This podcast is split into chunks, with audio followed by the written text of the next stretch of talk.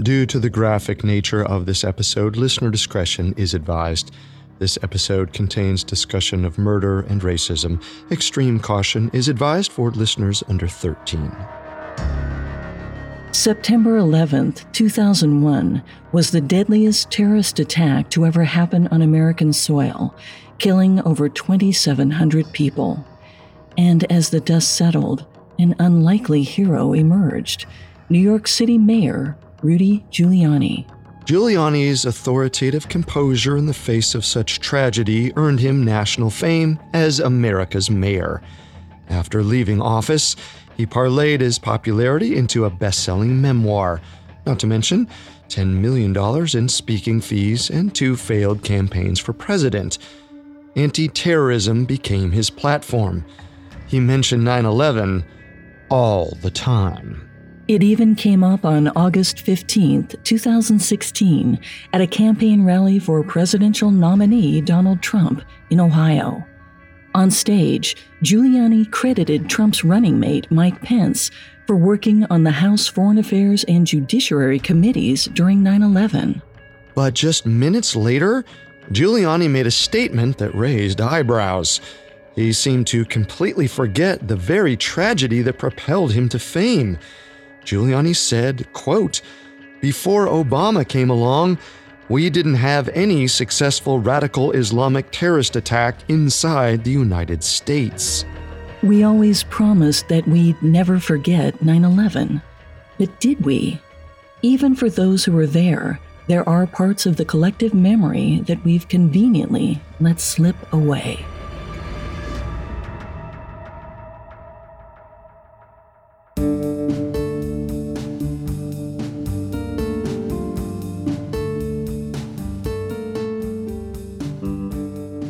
Welcome to Conspiracy Theories, a Spotify original from Parcast. Every Monday and Wednesday, we dig into the complicated stories behind the world's most controversial events and search for the truth. I'm Carter Roy. And I'm Molly Brandenburg. And neither of us are conspiracy theorists. But we are open minded, skeptical, and curious. Don't get us wrong. Sometimes the official version is the truth. But sometimes it's not. You can find episodes of Conspiracy Theories and all other Spotify originals from Parcast for free on Spotify. Normally, we take things story by story, conspiracy by conspiracy, but in remembrance of the September 11th attacks, we are doing something a little different.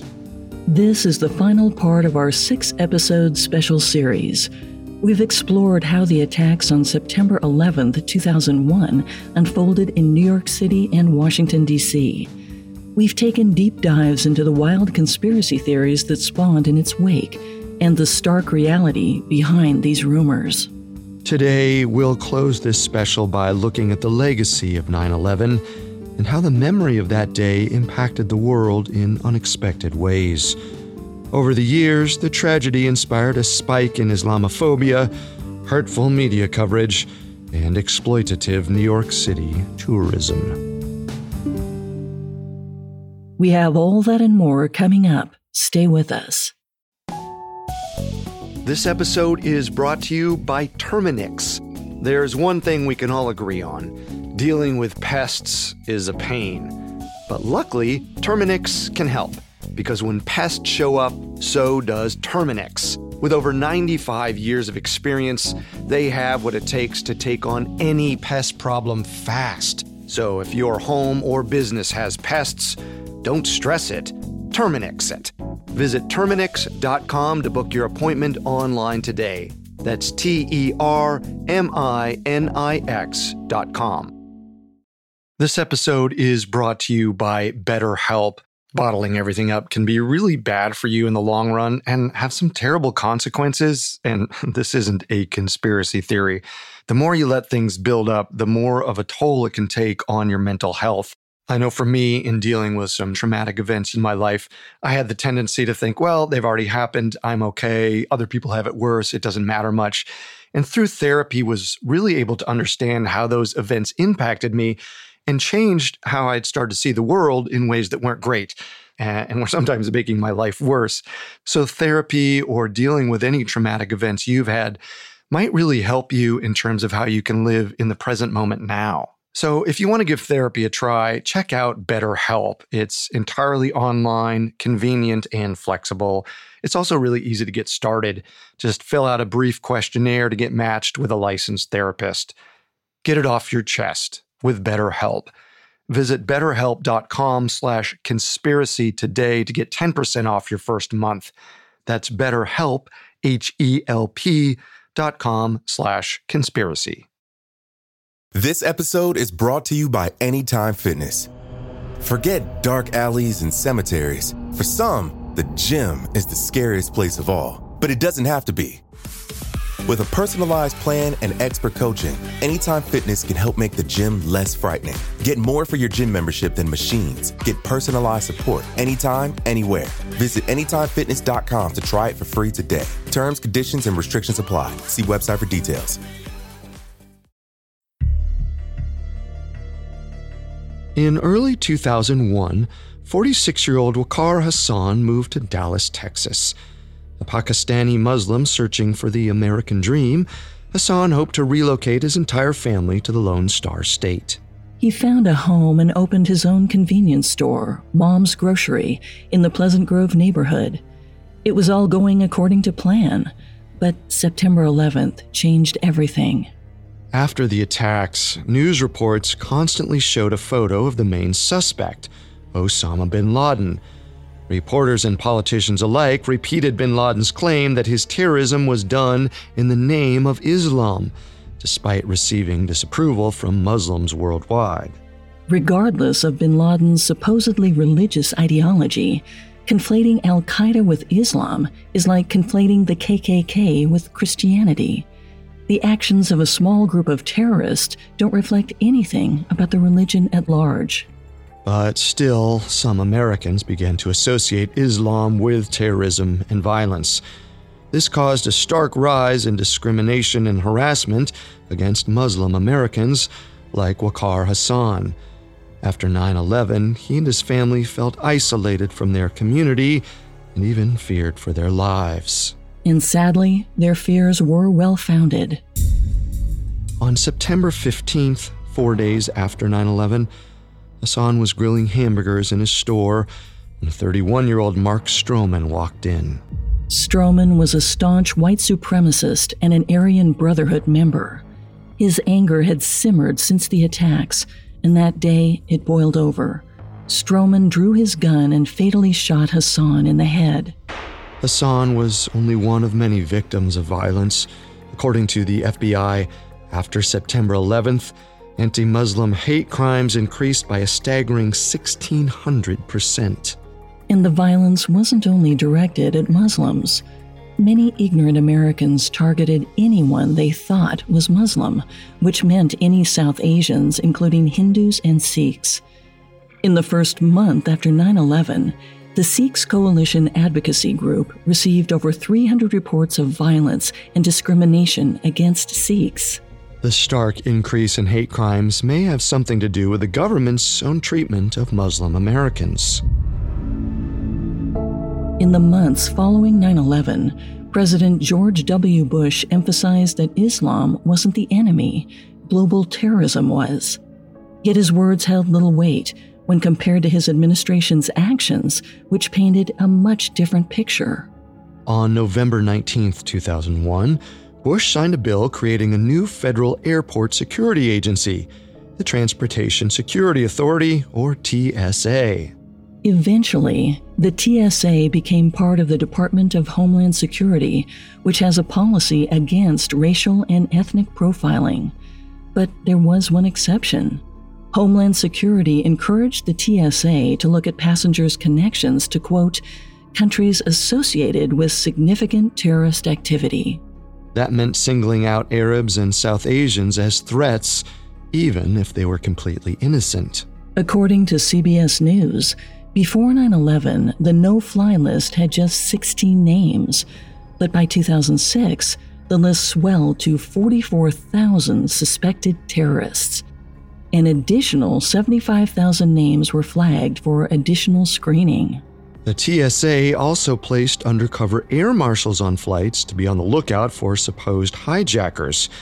And in some instances, these marshals detained suspects without any proof. On August 31, 2002, 54 year old Dr. Bob Rajcoomar flew from Atlanta to Philadelphia. He was a U.S. citizen of Indian descent, as well as a former U.S. Army Reserve lieutenant colonel. As he sat in first class with his wife, the flight was mostly uneventful. But when the plane landed, the air marshals on board handcuffed Rajcoomar.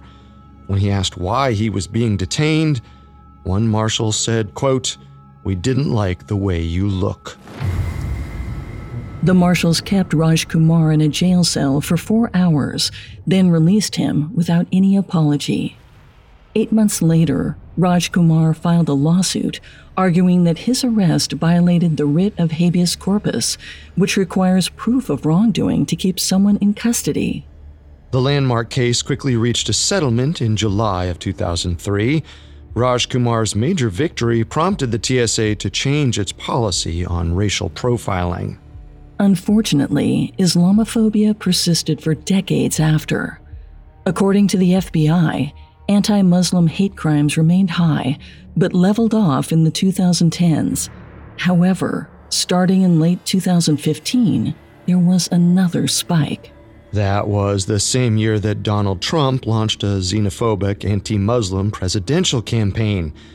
News channels replayed Trump's comments over and over again, including his false claim that Muslims in New Jersey cheered about 9 11.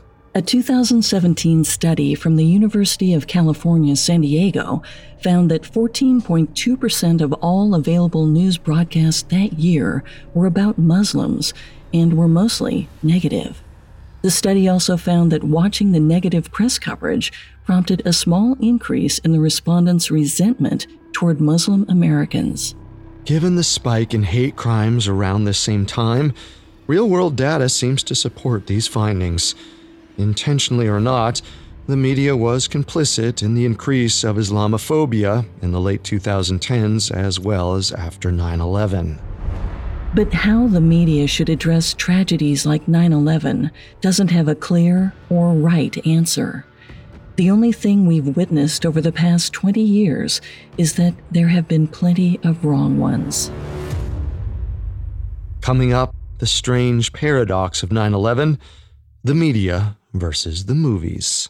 Once upon a time, I thought I met Mr. Right. The only problem, he was a huge liar. You were going out of your mind because you couldn't figure it out. I'm Abby Ellin. Join me as I tell the story of one con man who entangled his lovers, friends, coworkers, family, and me in an identity fraud scheme that stretched all the way to the Pentagon. Season 2 of Imposters the Commander, a Spotify original from Parcast, premieres Monday, September 13th. Follow and listen exclusively on Spotify.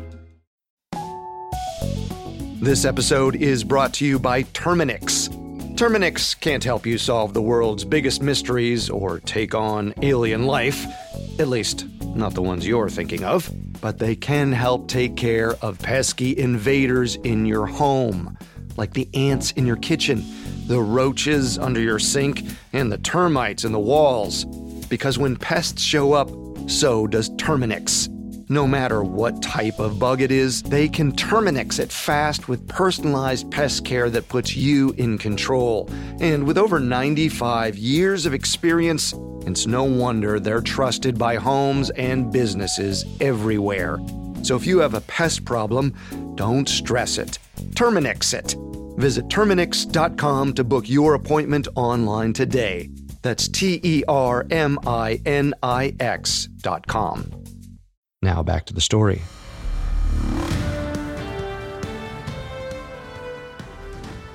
TV news networks are always on and always looking for the next big scoop. And as the old adage says, if it bleeds, it leads. On September 11th, 2001, news channels replayed footage of the planes flying into the Twin Towers over and over. Of course, the main intention was to inform the public of what happened. But naturally, many viewers complained that the videos were distressing. On top of that, psychologists warned that the repeated video could negatively affect children, especially those who couldn't discern the difference between live news and replays. In 2007, a study published in the Journal of Anxiety Disorders looked into these effects.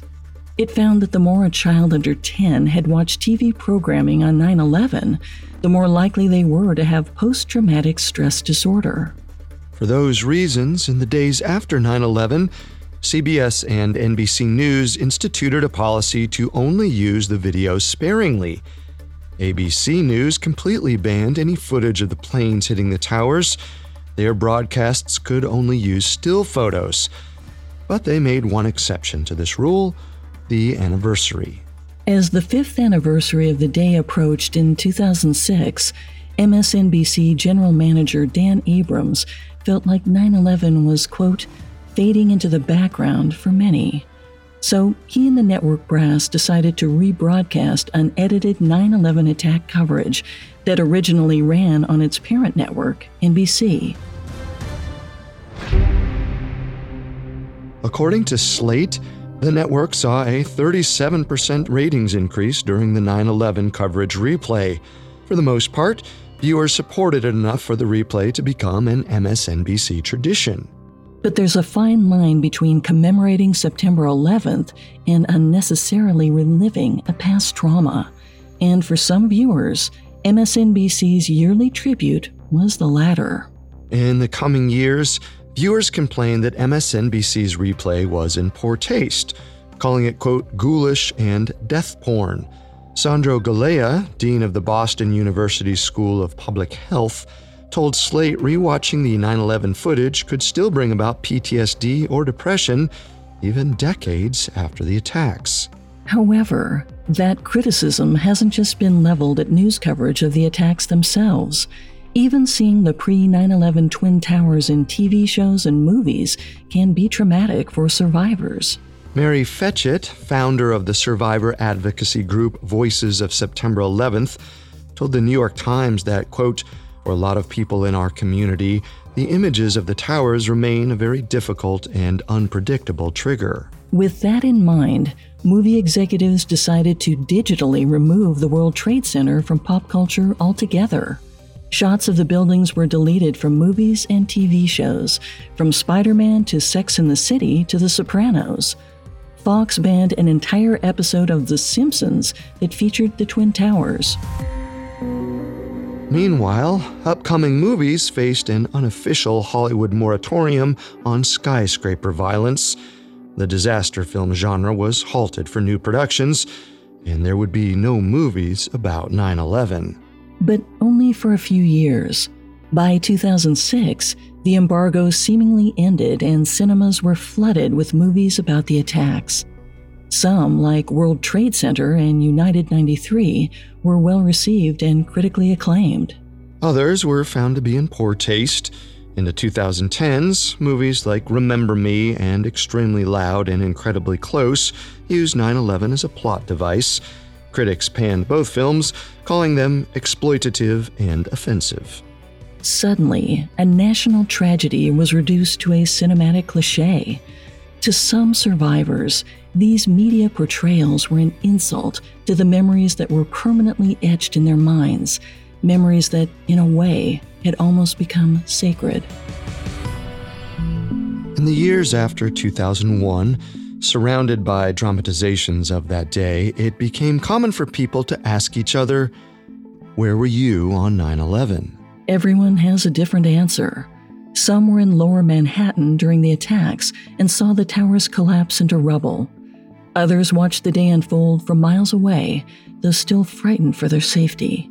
And everywhere, many people lost friends and families in the attacks. In a 2016 Arizona Republic article, S.E. Schlosser theorized that the question is actually a social code. She writes, quote, it was an oblique way we had of asking perfect strangers the unthinkable questions without really asking. What we really wanted to say was, Will you understand my pain? Will I understand yours? In recent years, publications like the Los Angeles Times and The Atlantic have published reader recollections of 9 11. In 2011, a similar retrospective hit the big screen in a documentary called 9 11 Where Were You? Those reflections have been long treasured, and for some, it's all they have left of lost loved ones. And it certainly opens up the question of why we're able to remember where we were during a national tragedy better than anything else. According to the Journal of Experimental Psychology, the experience becomes a flashbulb memory.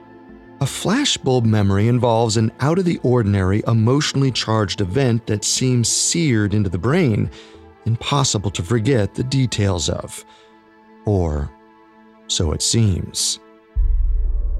In 2010, a national study found that as much as we cling to our 9 11 recollections, the details in them aren't entirely correct.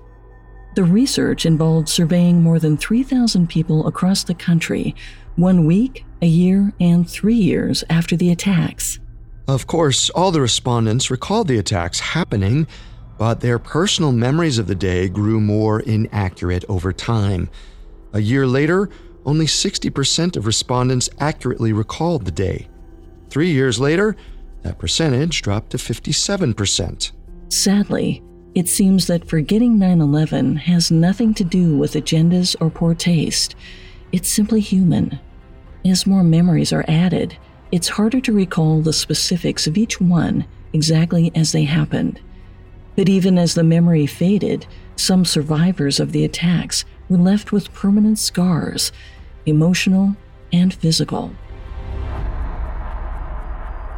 Up next, first responders reel with illnesses post 9 11. This episode is brought to you by Anytime Fitness. Forget dark alleys and cemeteries. For some, the gym is the scariest place of all, but it doesn't have to be. With a personalized plan and expert coaching, Anytime Fitness can help make the gym less frightening. Get more for your gym membership than machines. Get personalized support anytime, anywhere. Visit AnytimeFitness.com to try it for free today. Terms, conditions, and restrictions apply. See website for details. Now back to the story. Thousands of people experienced physical injuries from the September 11, 2001 attacks. Some escaped with just cuts and bruises, but others suffered broken bones, sprains, and trauma from being hit by falling objects. What went unspoken for years, though, were long lasting afflictions which have persisted long after 9 11, and most of them impacted first responders who still experience health issues even today. In the weeks and months after 9 11, many NYPD, FDNY, and recovery workers searched the rubble for their fallen colleagues.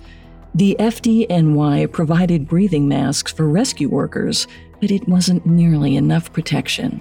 The Twin Towers collapse left a 16 acre toxic dust cloud across New York and New Jersey. The air was filled with asbestos, freon, carcinogens, concrete, glass fibers, and lead.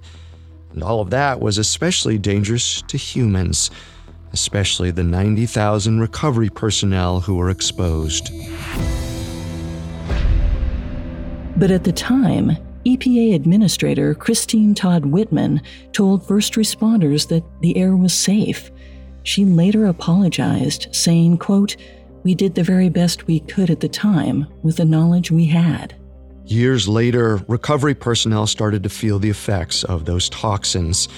A 2018 study by the University of Minnesota found that 9 11 first responders have a 282% greater chance of developing asthma than the general population. That wasn't the worst of it either. Another study by the Mount Sinai Icahn School of Medicine found that 9 11 rescuers had an elevated 9% risk of developing any cancer. According to the Centers for Disease Control, over 12,000 first responders have cancer caused by 9 11 as of this recording. In the months after September 11, 2001, rescue workers were heralded as heroes. America vowed to never forget their sacrifice. And yet, the US government seemed to abandon them when they became ill as a result of that sacrifice. In the 2000s, New York politicians introduced several laws to help 9 11 recovery workers with long term health care, but they stalled. Legislatures were skeptical that the toxic dust caused by the World Trade Center's collapse actually caused health issues like cancer. Until White Plains attorney David E. Worby came along. In 2004, Worby represented 800 first responders who developed various illnesses after 9 11 in a class action lawsuit. As the case continued, that number ballooned to a staggering 10,000 rescue workers.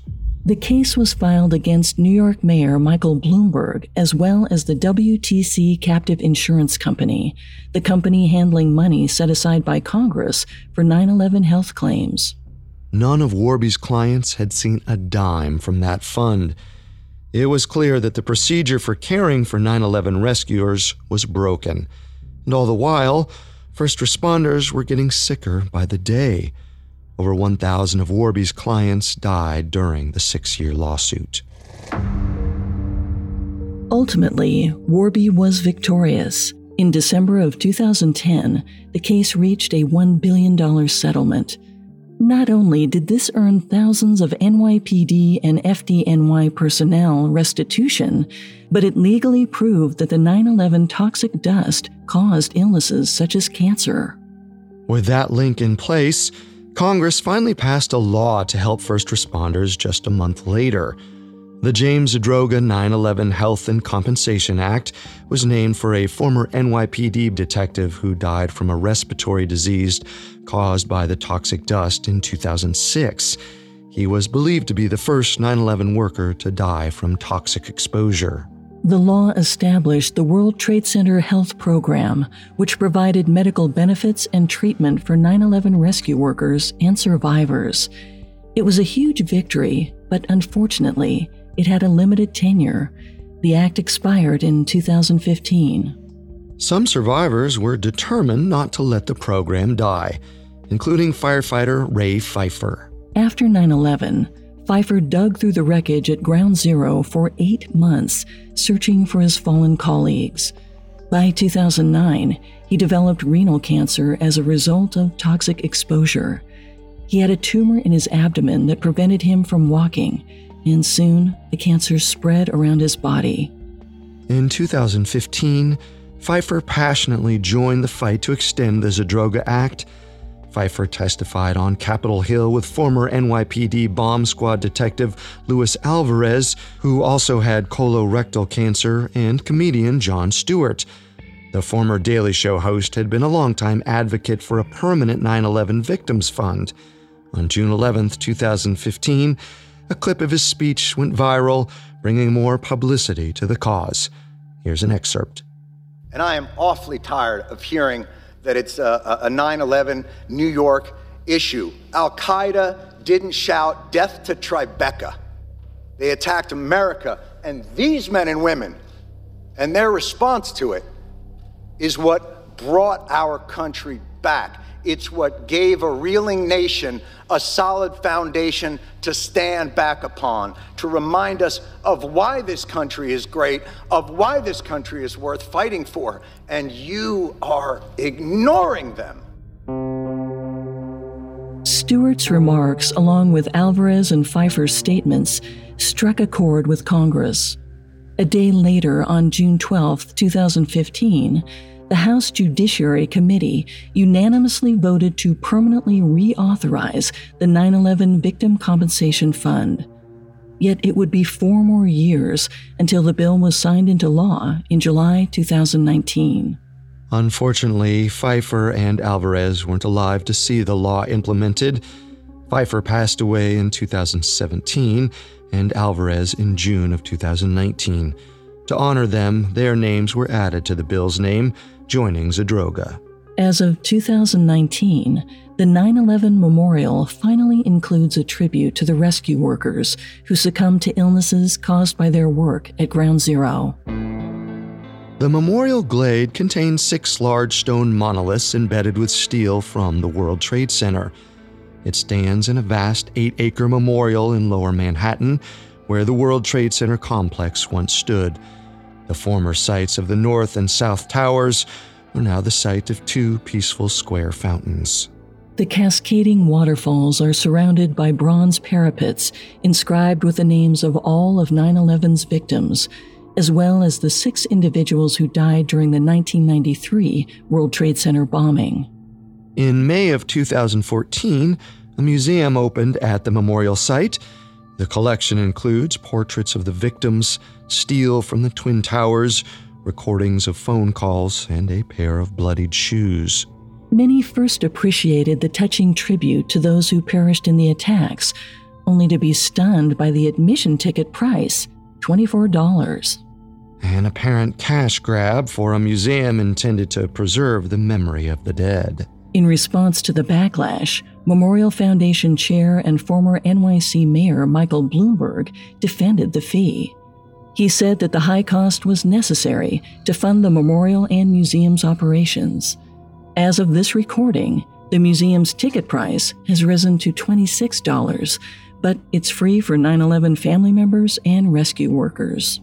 Like many museums, this one also has a gift shop, which carries t shirts and coffee mugs adorned with the phrase, Never Forget. Suddenly, trauma is for sale. The families of victims spoke out against the merchandise, calling it crass commercialism, and accused the museum of capitalizing on a tragedy. In response, spokesperson Michael Frazier said that, like the expensive tickets, the gift shop helped fund museum operations. The memorial, though, wasn't the only location in lower Manhattan banking on 9 11 tourism. As we previously mentioned, the World Trade Center was a transit hub that housed an underground shopping mall. And in a city that values public transportation and tourism, it was necessary to bring both back to the area. Inevitably, a bigger and better complex rose in its place. In 2016, the World Trade Center Transportation Hub opened with brand new subway and PATH transit stations inside. Above the trains is a new mall with high end stores like Breitling, John Varvatos, and Smythson. The Transportation Hub's design includes an architectural marvel called the Oculus, a $4 billion white steel structure that resembles a dove from certain angles. While in theory that sounds very elegant, New Yorkers called the resulting design an eyesore and a quote, shrine to government waste and idiocy. For some visitors now, the new trio of buildings that stand where the towers once were, One World Trade Center, the Oculus, and the 9 11 Memorial, have become must see destinations. The 9 11 Memorial alone welcomes 9,000 visitors a day, which is 10 million guests a year. Most of those guests solemnly remember the fallen, but other tourists have used the site as a backdrop for selfies. This quickly began to offend New Yorkers, especially 9 11 survivors. Writer Rita Lucier wrote an op ed in the New York Daily News pleading with tourists not to take glamour shots at the memorial. And yet, the Instagram elite persisted, and some made money from it too. In 2019, many influencers posted to commemorate the 18th anniversary of the attacks and simultaneously to promote brand partnerships. That year alone, an insider article counted at least 17 influencers who posted glamorous selfies, tagged fashion companies, and used the hashtag never forget, all on the same post. It's stunning to think that the worst terrorist attack that ever occurred on American soil has been reduced to a hashtag. It's as if we've reached a point where we don't remember why we say it. Never forget. We know that 9 11's legacy should be more than a buzzy phrase on a t shirt, or a conspiracy theory, or a media ratings grab. But it still happens. It's a difficult balance that still deserves more thought. Because September 11th, 2001, will always be more than just a simple memory. It's an event that shaped the past two decades of life for the United States and for Afghanistan and Iraq as well. Even if you weren't there to remember the day, you're still living in its aftermath.